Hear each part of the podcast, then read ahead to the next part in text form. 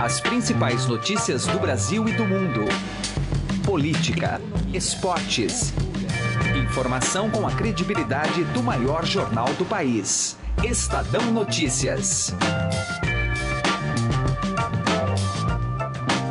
Olá, tudo bem com você? Eu sou Emanuel Bonfim e está começando a partir de agora mais uma edição do Estadão Notícias, nosso podcast com análises, entrevistas e informações sobre os temas mais importantes do momento no Brasil e no mundo.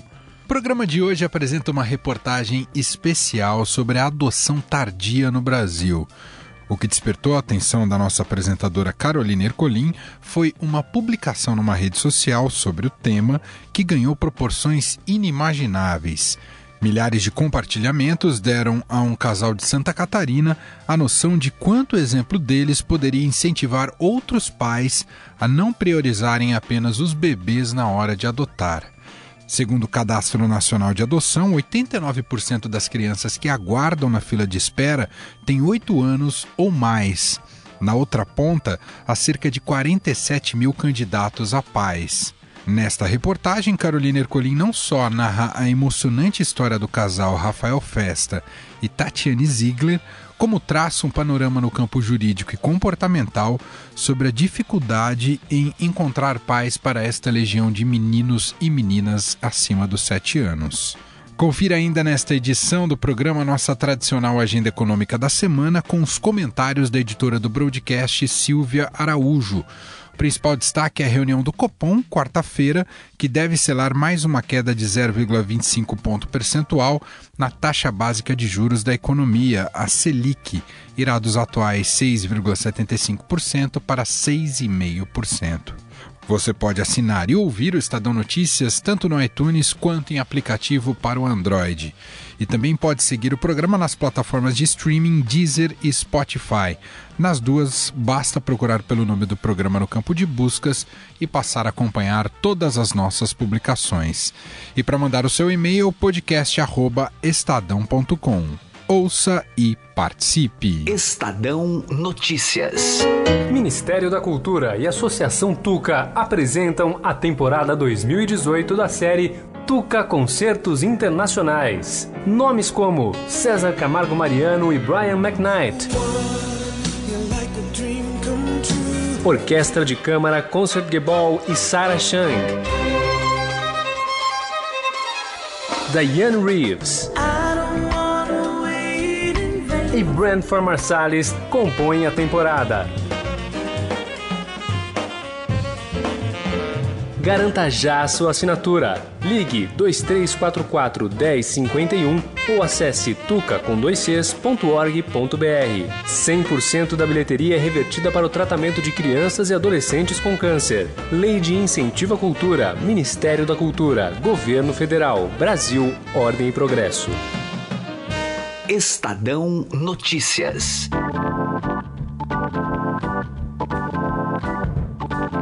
Publicação nas redes sociais reaquece debate sobre a adoção tardia no Brasil. Confira na reportagem especial de Carolina Ercolim.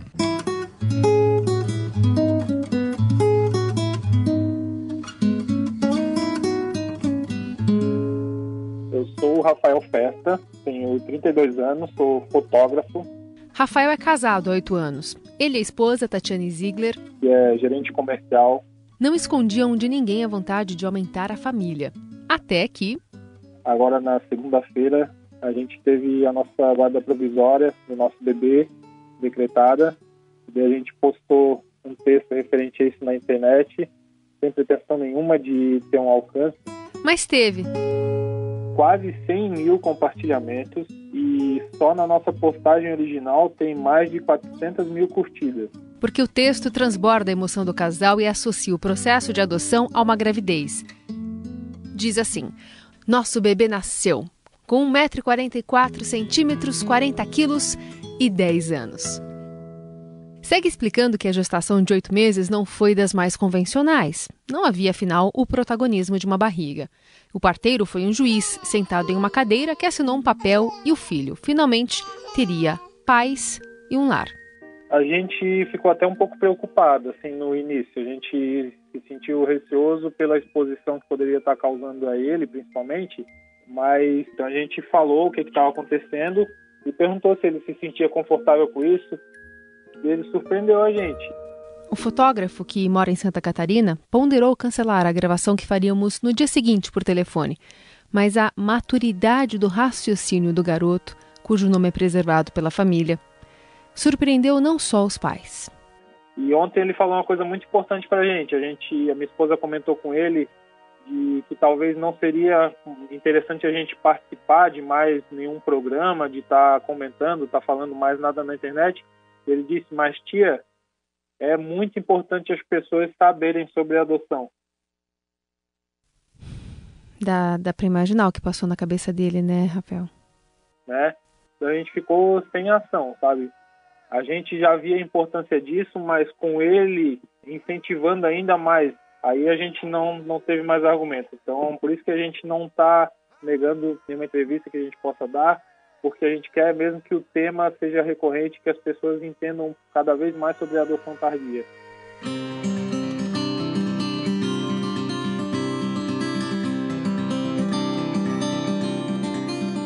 Aqui estamos, pautados pela preocupação do bebê do Rafael, que não viu os dados do Cadastro Nacional de Adoção, mas sabe do que está falando. Há apenas cinco bebês entre as 4.841 crianças da lista é que os pequenos têm a preferência dos 47 mil pretendentes. Para adotar um, a espera chega a durar até sete anos. Por que, a conta não fecha? Porque o perfil daqueles que querem adotar é diferente do perfil das crianças que estão aptas a serem adotadas. Quase 95% dos pretendentes à adoção eh, querem crianças com menos de 12 anos, cerca de 90% querem crianças com menos de 7 anos. Então, apenas 10% aceitam a adoção de crianças com mais de sete anos. Iberê de Castro, que é juiz assessor da Corregedoria Geral da Justiça de São Paulo, interpreta a frieza dos números com o calor do envolvimento em um projeto chamado Adote um Boa Noite. A campanha, que incentiva a adoção tardia, é mais um passo rumo à mudança lenta e gradativa que a sociedade tem se mostrado disposta a assimilar. Eu me habilitei há 20 anos atrás. Uhum. E naquela época, é até interessante eu, eu falar isso, mas naquela época eu achava que a gente só adotava crianças recém-nascidas. Silvana do Monte Moreira é presidente da Comissão de Adoção do Instituto Brasileiro de Direito de Família. Eu não tinha a noção, até por falta de divulgação, né? O mundo da adoção, através dos grupos de apoio à adoção, é que me, me ensinou. A advogada lamenta a precariedade da infraestrutura das varas de infância e juventude, que, na prática, impede a lei de ser cumprida, reduzindo chances de crianças terem um lar. A lei de adoção brasileira, no entanto, foi atualizada em 2017. Ela flexibiliza normas e agiliza processos, mas Silvana Moreira classifica como insuficiente. Segundo críticos, também enfraquece o poder parental quando autoriza o Estado a tomar dos pais a tutela dos filhos num período mais curto. Em fevereiro, o Congresso Nacional derrubou vetos presidenciais ao projeto de lei e alterou um caminho importante para a adoção tardia. O apadrinhamento de crianças somente por pessoas que não estiverem inscritas no cadastro nacional. Então a gente entende que esse veto pode atrapalhar muito, inclusive, o fato de alguém estar padrinhando um adolescente por seis meses, um ano e resolver adotá-lo. Então não vai poder adotar porque não podem apadrinhar aqueles que são habilitados à adoção? Entende que é um contrassenso? É, é, é um desserviço à adoção tardia? Já o juiz Iberê Castro, de São Paulo, tem um outro entendimento. Se você entrou na fila para adotar, você não pode apadrinhar. Mas se você não está na fila, começou apadrinhando, você pode adotar depois. O processo de adoção no Brasil funciona assim. Os interessados procuram a vara de infância e da juventude da região onde moram e são chamados para uma entrevista psicossocial na sequência. É necessário preencher um cadastro com o perfil da criança que se pretende adotar. O tempo do trâmite varia bastante. O do filho do Rafael durou oito meses, até a guarda provisória. Nosso perfil de 3 a 10 anos, sem importar com sexo, sem importar com cor, aceitando irmãos, com características físicas e psicológicas bem abrangentes. Então, o nosso processo foi rápido. Eu sempre falo isso, nosso processo foi rápido por conta do perfil de criança que a gente colocou. Né? Porque a gente estava com vontade de ser pai. Então, para que limitar a um recém-nascido ou a uma uma determinada cor, um determinado sexo, a gente estava com essa intenção realmente de dar muito amor, o que não quer dizer que as pessoas que colocam um perfil menos abrangente tenham, tenham menos amor para dar.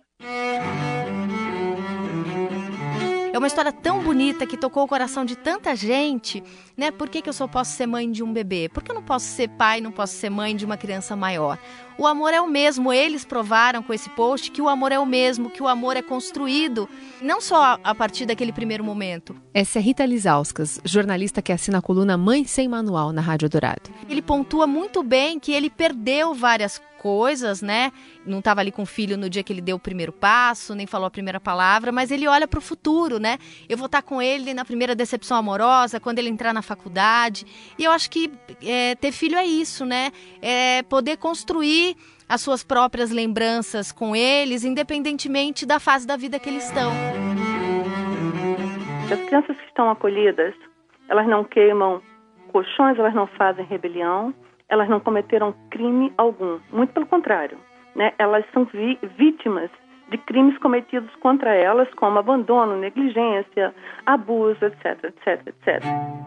Então, são crianças como qualquer outra criança. Apenas elas têm uma defasagem emocional muito grande, uma falta de carinho, uma falta de afeto, uma falta de cuidado. Essas crianças, às vezes, eram os únicos cuidadores delas mesmas e cuidavam inclusive de seus genitores e dos irmãos. Então, é, é, são crianças carentes e precisam de, de muito amor, de muito carinho, de muita dedicação. Faz duas semanas que o fotógrafo Rafael Festa e a esposa se tornaram pais e também referência sobre um assunto que pode mudar o futuro de tantas crianças brasileiras. Como os pais fazem, Rafael assumiu um papel que o filho se impôs ser responsável por ajudar os colegas do garoto que ficaram nas casas de acolhida e ainda não tiveram a mesma sorte de encontrar uma família que os ame a partir do que eles se tornaram. E que esteja disposta a escrever uma nova história, juntos, a partir de agora, nas conquistas e nas derrotas. Ele está aqui do meu lado agora, ouvindo, às vezes ele concorda, às vezes ele não concorda com as coisas que eu falo, mas é muito importante para a gente que ele esteja ciente de todo esse processo, sabe? Vocês concordam no time de futebol? Concordamos. Ah, é? Qual que é? A gente torce pro Havaí.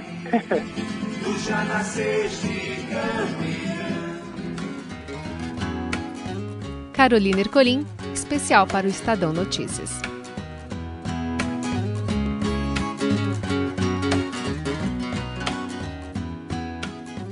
Estadão Notícias. Economia.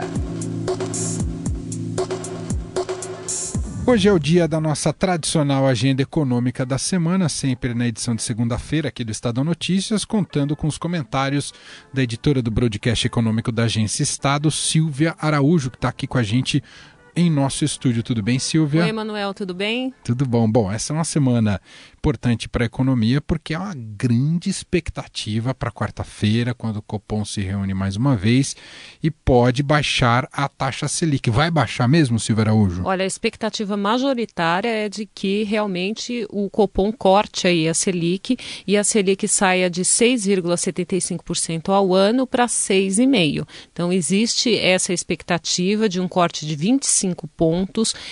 Já é a mais baixa taxa Selic da história, que a vigente aqui hoje é 6,75%, e a expectativa é realmente para esse corte de 0,25. Nas últimas semanas, cresceu também uma aposta de que o comunicado que o Banco Central vai divulgar junto com o resultado da taxa possa trazer alguma sinalização de que o ciclo de corte da Selic não terminou, que mais para frente, se ele conseguir ver um ambiente favorável e benigno, como diz é, o pessoal lá do Banco Central, haveria ali uma possibilidade de um novo corte nessa taxa de juros. O, o Silvio, dá para a gente projetar até onde isso pode chegar? A Selic pode ir baixando, baixando até chegar em níveis de uh, países uh, mais seguros, uh, né? seja Europa ou Estados Unidos, Silvia? Então, Emanuel, o, o, grande problema é que tem várias questões periféricas que também precisam ser observadas para a condução da política monetária. Uma delas é reforma e reforma da Previdência, por exemplo, não saiu. Então fica difícil você é, olhar só para a política monetária sem olhar para o quadro fiscal do país. Se a gente olhar para o quadro fiscal, a gente vai perceber que a situação fiscal do país é muito ruim, é muito grave, tem endereçado para esse ano um déficit ali nas contas públicas de mais de 130 bilhões para esse ano. O pessoal acha que vai cumprir esse déficit e com um pouco de folga porque o PIB está crescendo um pouco. E o PIB crescendo tem mais arrecadação e aí esse rombo é, já endereçado para esse final de ano, ele pode ser um pouco menor. De qualquer forma, vai ser um número bem significativo. Um rombo de mais de 100 bilhões no ano é bastante significativo. Então, o pessoal lá do Banco Central, lá do Comitê de Política Monetária, olha também para esses, uh, para essas variáveis quando vai tomar a sua decisão de política monetária.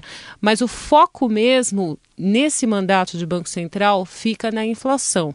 Eles observam a dinâmica da inflação e, conforme olham ali pela dinâmica da inflação, que a inflação está caindo, está convergindo para a meta que é colocada ali no, no mandato do Banco Central, que é perseguir uma meta de inflação através da política monetária, então, na hora que é, essa dinâmica da inflação converge para essa meta, ele consegue ali flexibilizar mais ou menos a política monetária. E flexibilizar é reduzir mais ou reduzir ainda mais um pouquinho. E por falar em inflação, tem também índice é, que sai nessa semana com relação à inflação, é na sexta-feira, é isso, sexta-feira saiu o IPCA 15, esse IPCA 15 é uma prévia do IPCA, esse IPCA 15 é interessante porque ele já é do mês de março, então a gente já vai ter aí uma prévia do primeiro trimestre da inflação no país. E a expectativa é de que o primeiro trimestre de inflação de 2018 deverá ser o mais baixo da história. Então, a inflação está girando ali abaixo de 3% ao ano, se você anualizar a taxa nos últimos 12 meses e a expectativa é fechar esse primeiro trimestre aí com uma taxa abaixo de 3% e além disso a menor da história. Uau! Então vamos aguardar, aguardar dois dados importantes nessa semana, quarta-feira o cupom e o IPCA 15 saindo na sexta-feira. Essa é a Silvia Araújo, editora do broadcast econômico da Agência Estado, sempre com a tradicional agenda econômica da semana aqui no Estadão Notícias. Muito obrigado, Silvia. Até. O Estadão Notícias desta segunda-feira vai ficando por aqui. Contou com a apresentação minha, Emanuel Bonfim produção de Gustavo Lopes e reportagem especial de Carolina Ercolim. O diretor de jornalismo do Grupo Estado é João Fábio Caminoto. De segunda a sexta-feira, uma nova edição deste podcast é publicada. Tem tudo no blog Estadão Podcasts. Estamos também na Deezer com este e todos os podcasts do Estadão. E para mandar o seu comentário, podcast@estadão.com. Um abraço para você, um excelente começo de semana e até mais. Estadão Notícias.